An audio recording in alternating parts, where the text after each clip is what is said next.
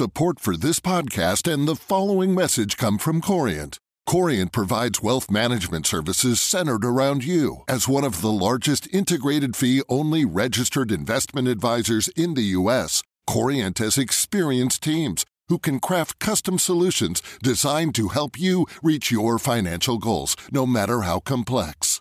Real wealth requires real solutions. Connect with a wealth advisor today at Corient.com. That's Corient.com. Hi, it's Gideon Rachman here. I wanted to tell you about a new investigative podcast from the Financial Times and Pushkin Industries. It's called Hot Money and sets out to discover who rules the porn industry. Over eight episodes, it tells the secret history of the pornography business, stretching across three decades with a cast of billionaires, tech pioneers, and some of the biggest financial companies in the world. Coming up, you'll hear episode one, but most of the series is out now, and you can binge listen up to episode five. Subscribe to Hot Money wherever you're listening to this podcast. Okay, we're going to start with a warning. This series is full of adult themes and has some graphic sex talk. Now you know, let's get into it. How did it feel to you to be taken over by a company that no one knew anything about? Well, the deeper I got into it, the more concerned I became about just the general level of secrecy around the company. The money has to move, sometimes from a personal account, sometimes from a business account. That sounded a bit sketchy to me. If you play that fast and loose in that environment, I have to assume that you're playing that fast and loose in every environment. That environment she's talking about, it's pornography. Kelly Holland would know. She's been a fixture of the porn industry since the 90s. She even ran one of its most famous brands, Penthouse. That is, until she lost it to a mystery investor. And for the industry at large, does it matter that you have these conglomerates that are buying loads of the industry and we don't really know who owns these companies? I don't think it's healthy. I think it's very problematic. It's healthy for somebody's bottom line and it's healthy for shareholders, but I don't think it's healthy for clients, consumers, and the general climate. You know, you can make a choice in business to be friendly competitors, which is the healthiest way to go and the most profitable way to go, or you can be enemies.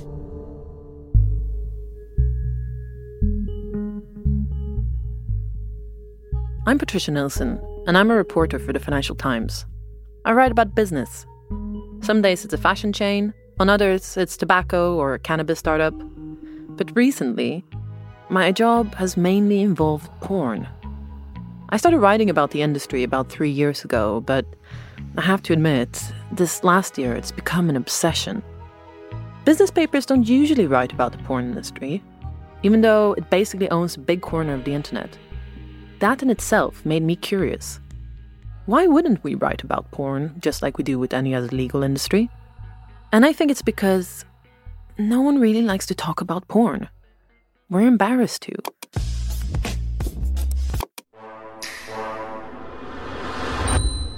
Even though most of us have watched it at some point, it's taboo.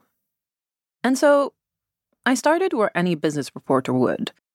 This is just an industry with companies, right? I can normally figure out who the owners are, how much money they make, how they're regulated. But porn? It turned out that porn was world apart. The whole industry depends on performers to literally bear it all. But basic information about the businesses who run the industry are kept like a state secret. I kept finding names that weren't names and companies that weren't companies. It often felt like I was wandering around a maze. You know that strange sense of never knowing where you're heading or how anything's connected? Turns that lead to unexpected places? Like those murky transactions that Kelly Holland talked about. What were they for? What were they hiding? Who or what is behind the business of porn? And you know what? The Financial Times, we call it the FT, they encouraged me to keep going, to report this out. And my boss? He got sucked in too. That's me, Alex Barker. I manage Patricia's team of business reporters, but my main job is writing about the media industry. the Murdochs, Netflix, that kind of thing. When Patricia asked to look into porn, I knew it wasn't exactly the FT's cup of tea. But it was different and intriguing and only career threatening if we really botched it up. So I said, sure, see what you can find. And bit by bit, this story of the power behind porn drew me in too. It started with a routine email from Patricia, a little update on her reporting with a bombshell buried halfway down. She said, I think I found the secret owner of the world's biggest porn company. And she had. But it was just the first turn in that maze. Once we started following the leads, we soon realised we weren't just tracking one man or one company, but power. And that's when I really got hooked. Because this industry has outsized influence, truly enormous, over our culture, over the way my kids learn about sex, over almost 8% of all internet traffic. So, as journalists, we decided to give the subject the time it deserves. We'd report on the business of porn in the kind of way the FT would report on any other industry. We wanted to work out who made online porn what it is today Understand who the real decision makers are, what's driving their choices. Basically, to work out who rules porn.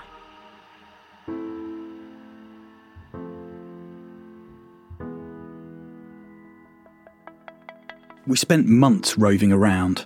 We interviewed bankers, porn stars, bankers who became porn stars, even a New York billionaire who helped change the industry with one text message. And after all that, we found some answers. A way out of the great maze of Pornland to a place we definitely didn't expect to end up.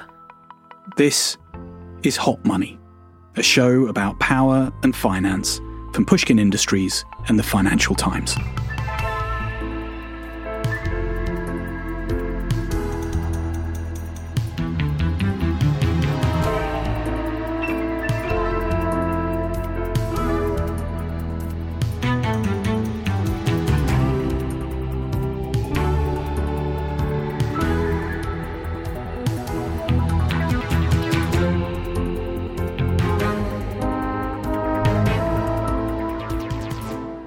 1 Stoya's Story. We started by setting up a chat with one of the smartest people in porn. I'm a career pornographer. I'm an artist. What's completely normal and an average Tuesday to me is completely fascinating to like the whole rest of the world. This is Jessica. You might know her from her stage name, Stoya. We wanted to talk to Stoya because she's been there for all the big changes that we're interested in. Stoya's won the equivalent of an adult Oscar. She's been a headline star and a bit of an alternative porn icon. She's written a book, run literary book clubs, and her columns have appeared in the New York Times and Slate. Her fans all over the world have bought thousands of sex toys moulded on her vagina. This is my first proper interview with a porn star. I wasn't exactly in my comfort zone. So I started with a softball question, just to warm things up. Can you tell me a bit about, you know, where you grew up and school, family? That kind of No. I am here as a porn star, so we don't talk about my life before I turned 18. I think it's inappropriate. That's absolutely fine. I didn't realize that, so I, I wouldn't have asked if, if, if I had. Um, No, no And- worries, but there there are some strange people in the world who will Oh, fetishize totally. those details and then message me about it, and it makes me feel gross. So I just have a blackout can- before I turned 18. absolutely. Stoya's not afraid to speak her mind or step on toes, whether they belong to a porn kingpin or a news reporter. At this stage, what we really wanted to speak to Stoya about were her early years in the industry. A time when online video streaming changed the porn industry forever. I started out first, I was go go dancing. Then I was posing for alternative nude sites. And then I signed a contract to be a performer in hardcore video with a studio called Digital Playground. Hi, I'm Stoya So now we're gonna very quietly go to a hotel and have sex on camera, which sounds like shooting a porn, which is not anything I would ever, ever No, do. this No. is this is vacation video. This is travel. Totally. Now, back then in 2007, this was a big thing. Hardcore studios like Digital Playground shoot graphic sex. But much like the old Hollywood studio system, they had contract stars. The performers were literally paid not to work for anybody else. The fact this happened at all was a sign of the times. The internet was bringing porn into millions of homes, but it was mainly images or grainy video. So consumers still wanted the studio stuff. The online business coexisted with the old industry. Porn DVDs were selling by the truckload. Studios were producing lots of features and still largely calling the shots. Everyone was busy and working hard, but Stoya's work, that took place in her physical body. I did a lot of acting where the pages were being pushed under the door hot off the printer as I was going through the enema process to be prepared to do my actual sex scene. When you consider the working conditions for the cast and crew, I'm actually quite impressed by what we managed to do. Stoya even starred in one of the most expensive studio porn movies ever made Pirates 2 Stagnetti's Revenge. It took weeks to shoot on a specially made pirate ship, decked out with cannons, a crow's nest, and some um, suspiciously comfy furniture in the galley. There were dozens of cast and crew, and it reportedly cost millions of dollars. It's not the name that brings a man infamy. It's his infamous deeds that bring infamy to his name. Yes! Action! Much wisdom. Now let's have some woman. Then, right when Stoya hit the height of her career, all of a sudden, everything changed. It was around 2009, and the internet finally took the business model for porn studios and smashed it to bits. There would be no more pirate ship blockbusters for a simple reason. People were no longer buying DVDs. They'd moved to watching porn online, for free, on what were called tube sites, basically hardcore versions of streaming sites like YouTube. What's so interesting about Stoya's early career is that the tube sites actually helped make her a star. One of the employees of Digital Playground had maybe one too many drinks at an award show, and they came to me and expressed confusion as to why my first film with them was selling so well. They were like, How do people know who you are? And I'm like, Well, you know, I've got my little MySpace page with like a couple thousand people. And there's this video of me with my tampon string hanging out, destroying an enormous teddy bear while naked. It was called Stoya Kills the Bear, an early piece of viral porn that some random person had ripped from a DVD and posted on a tube site. That film was pirated, but Stoya says at that point, the publicity was kind of welcome. And people on these tube site things just like really like that video. That was the first effect that the tube sites had on my career, and it was positive. This may be the only time that it was positive. The negative side had a name a company called Manwin. In January 2012, around five years into Stoya's career, her studio boss decided to sell Digital Playground. He told me that we had been purchased by Manwin. And I was like, oh, I am now tied to a company that is literally named Man Win. This is awful. I have a reputation for being pedantic and difficult in interviews. Every interview, I'm like, yeah, Manwin bought us. Yeah, the people who own Pornhub and Brazzers. Yeah, think about that. What's happening? They're buying up all these properties. It's weird. Tube Sites had broken the old studio model for porn, and now the main owner of Tube Sites, Manwin, was buying up everything that was left, like the conqueror of a vanquished land. Did I mention they're called Man Win? Can someone explain this to me? Is it like a German thing where the word is like completely different and it just sounds ominous to me? And it's been a long and complicated relationship since.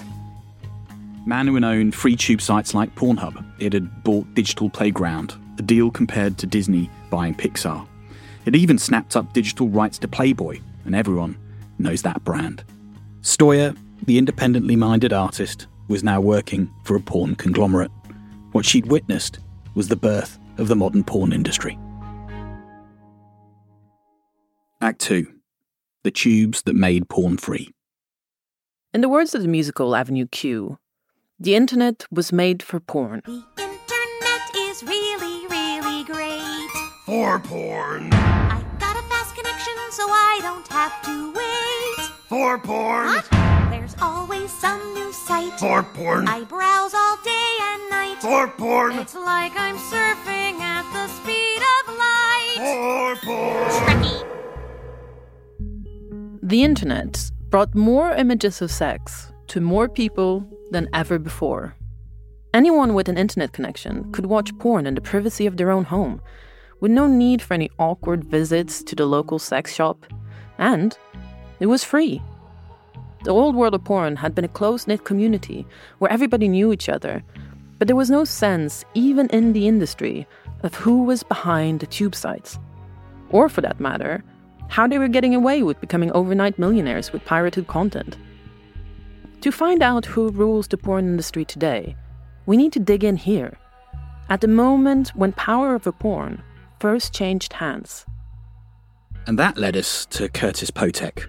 He was there, running one of the first big porn tube sites, pretty much by accident. Back in 2006, when Stoya started her career, Curtis was working as a strip club DJ. He needed a day job, so he answered an ad to work on a support desk. That was probably one of the most unique interviews of my life. He, he threw down some terms in front of me, some pretty vulgar sexual related terms, some racy terms because you, can't control what people say. So I, you know, they just wanted to prepare me, um, I guess, for the worse. The website turned out to be called XTube. It was part of the boom in these cool online platforms that allowed people to upload stuff online and watch it go viral.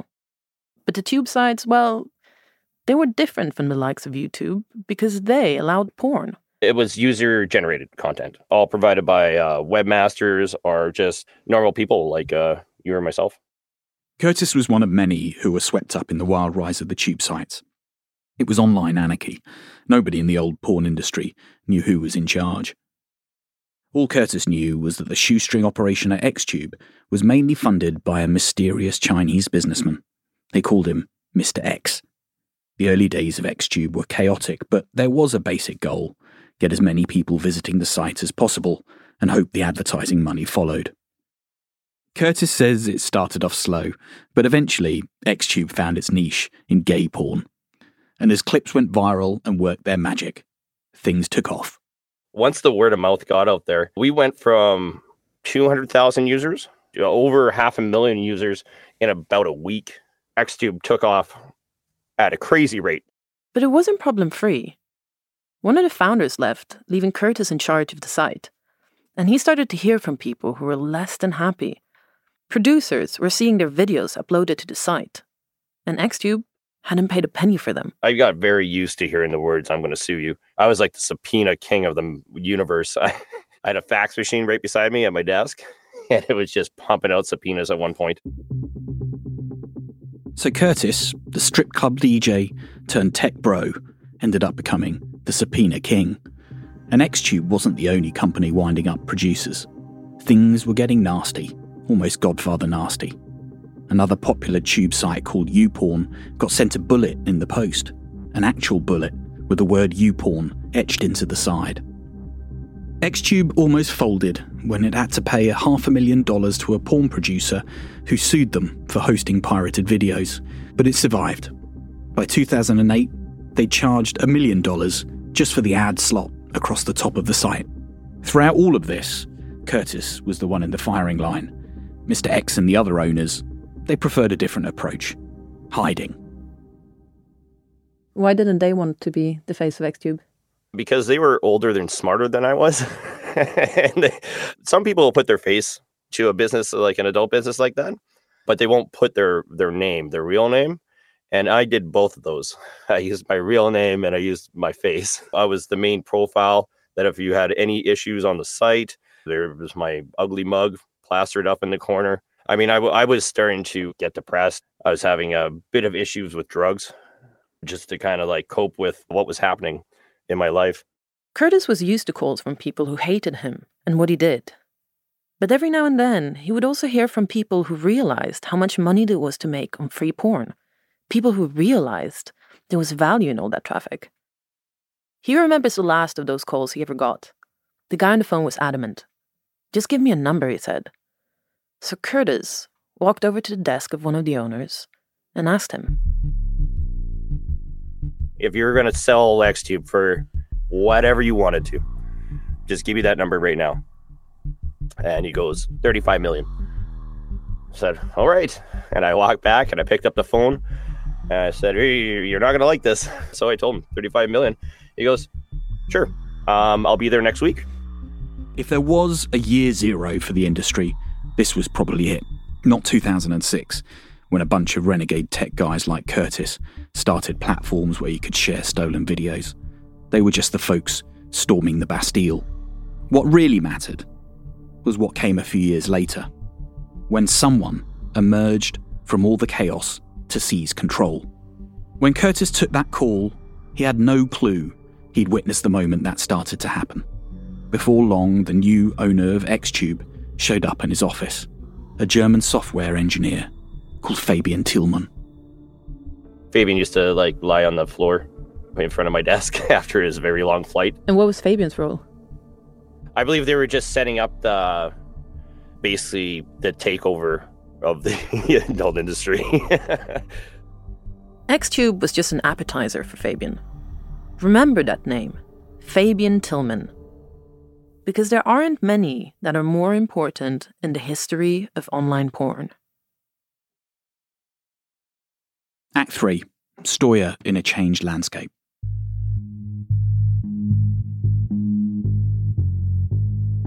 There was a merciless side to tube sites like Xtube, YouPorn, and Pornhub. Consumers loved them, for the obvious reasons. But all the free porn was tearing apart the business model of the old porn studios that were making all the videos in the first place. Hollywood and the music industry were also under attack from piracy, but they were well funded and powerful and could hit back with lawsuits and lobbying. With porn, well, who's going to stick up for porn producers? And performers like Stoya? They were even more vulnerable. How would you break down the negative consequences that the arrival of tube sites like Pornhub and YouPorn had? They gave the general porn watching public an immense sense of entitlement. And when there are more hours of free pornography available than one person could ever watch in their lifetime, it becomes much more difficult to get them to pay for pornographic work. The next thing was that when you have people who have stolen your content and illegally uploaded it to a tube site, you can imagine what the descriptions sound like. They're not very nice. Creepy things. I am simultaneously too fat and concerningly anorexic. And I don't like having that kind of body shaming posted on my work. So there was a personal toll from giving away stolen porn too. How could tube sites get away with not policing what was uploaded? The answer is pretty ugly. We'll get into how in a later episode. All you need to know for now is that tube sites prospered using the same legal loophole as social media platforms. For the most part, they're not responsible for what gets uploaded to their sites, they just have to deal with the complaints. Work was just being stolen and put on the tube sites, and the tube sites were putting their hands in the air saying, we just let users upload things, and if you want something taken down, you can contact us. Around the same time, Pornhub was going to production companies and saying, hey, if you just like work with us and send us trailers, and then we'll help you take down your content and we'll send you traffic. Which other people in the adult industry have described as a gun to the head situation. Tube sites and porn studios did end up in a kind of uneasy truce. Studios would buy ads or post short clips, like, you know, teasers. This hypothetically would get people to click through and pay to watch the rest of the video. But the problem was the money was never as good. There is a universal law of online porn. Visits to tube sites last an average of 8 minutes. And there aren't that many people who will feel the need to buy the whole video after they've finished their business. The other problem was that, in the end, these tube sites just didn't have a good enough reason to police the content. That was true for stolen movies, but it was also true for other material illegal abuse, or what's known as revenge porn. Just think of it this way if your video was on one of the sites and you didn't want it there, you had a problem, not the tube sites. The respect and autonomy that I worked for years to establish is now completely out the window. I have no idea who these people are. They look like a large business. They're named Manwin, and none of this makes me happy. But still, I had a job to do. Over the course of your career, we've seen a lot of the owners of these sites really recede into the background. They do a lot to hide their identity. How does that make you feel? You really want my feeling? So, I can't post a snapshot without a tabloid reporting on it. Even in the COVID era, where I'm wearing a mask, people recognize me by my eyes and eyebrows. I am so exposed. And the people who really own these tube sites get to be reclusive and not publicly held to account. That is so unfair. I don't like it. Supporters of the owners might say they're just protecting themselves from the stigma of being involved in the adult industry. Pornography made by consenting adults is legal. So, what's our business knowing who the owners are? Stoya was not impressed by that argument. It's not fair at all. It's not fair at all. These people have come into sex work, exploited as much as possible the industry, and they don't want to deal with the shame or the stigma. Like, sorry, babe, that comes with the package. So, what are the questions that you would want answered? So, I'm personally very curious why they're using all these like shell corporations in places that shady people do business. And like maybe that's because it's porn, so that's all they have access to because porn is largely shut out of normal business infrastructure. But I would really like to know why. So they built these tube sites, and whether they intended to or not, they devalued the entire market. And then they started buying up production studios.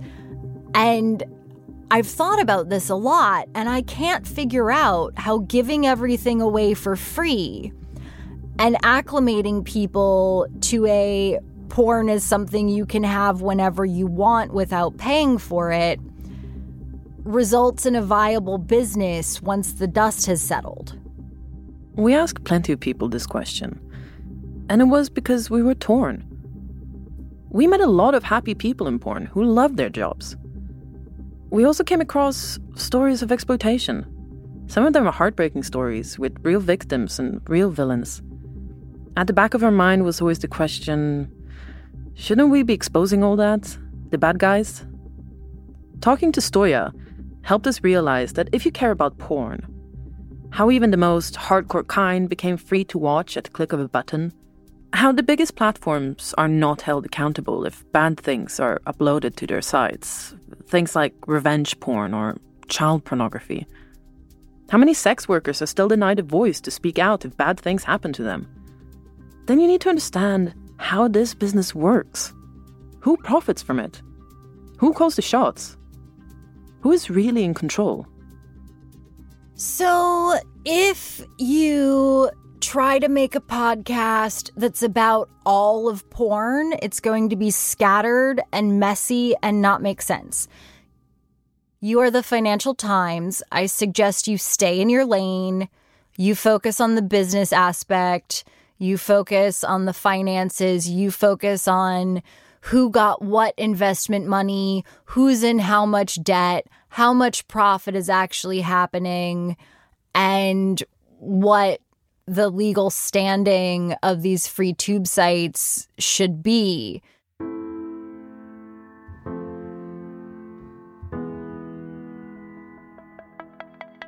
So that's what we've done. We stayed in our lane and followed the money.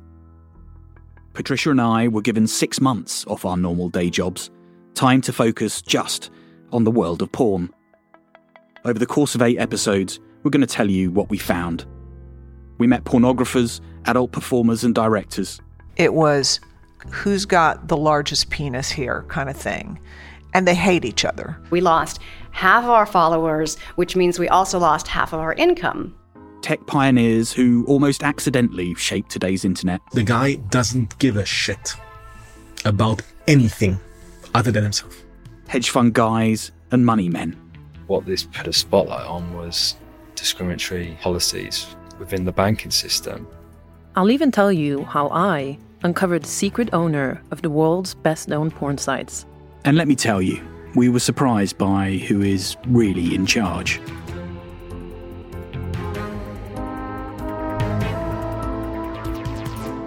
Next time on Hot Money. Fabian Thylmann, the guy who built Manwin, a man with more power than any pornographer before him. I guess uh, someone has to be the bad guy, right? Because it doesn't work without the bad guy in the end. Change, it just doesn't. It's, it's always a bad guy. Hot Money is a production of the Financial Times and Pushkin Industries. It was written and reported by me, Patricia Nilsson. And me, Alex Barker. Peter Sale is our lead producer and sound designer. Edith Rousselot is our associate producer. Our editor is Karen Shakerdge. Amanda K. Wong is our engineer. Music composition by Pascal Wyse. Fact checking by Andrea Lopez Crusado. Our executive producers are Cheryl Brumley and Jacob Goldstein. Special thanks to Renee Kaplan and Roula Khalaf at the Financial Times, and Mia Lobel, Lital Molad, Justine Lang, Julia Barton, and Jacob Weisberg at Pushkin Industries. Thank you to SimilarWeb for providing our web traffic data. If you like this show, consider subscribing to Pushkin Plus, offering bonus content and ad free listening across our network for $4.99 a month. Look for the Pushkin Plus channel on Apple Podcasts or at pushkin.fm.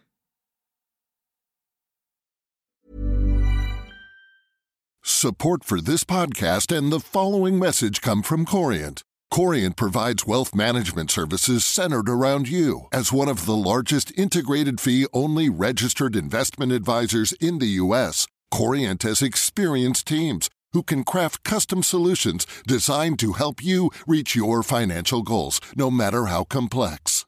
Real wealth requires real solutions. Connect with a wealth advisor today at Corient.com. That's Corient.com. Summer's just around the corner, so give your body the care it deserves with Osea's best-selling Undaria algae body oil. Created by infusing Undaria seaweed in barrels of botanical oils, it leaves skin silky soft and glowing. Plus, it's clinically proven to improve elasticity and deeply moisturize without feeling greasy. It's safe, clean, vegan skincare. Get 10% off your first order at OseaMalibu.com with code GLOW, plus free shipping on orders over $60.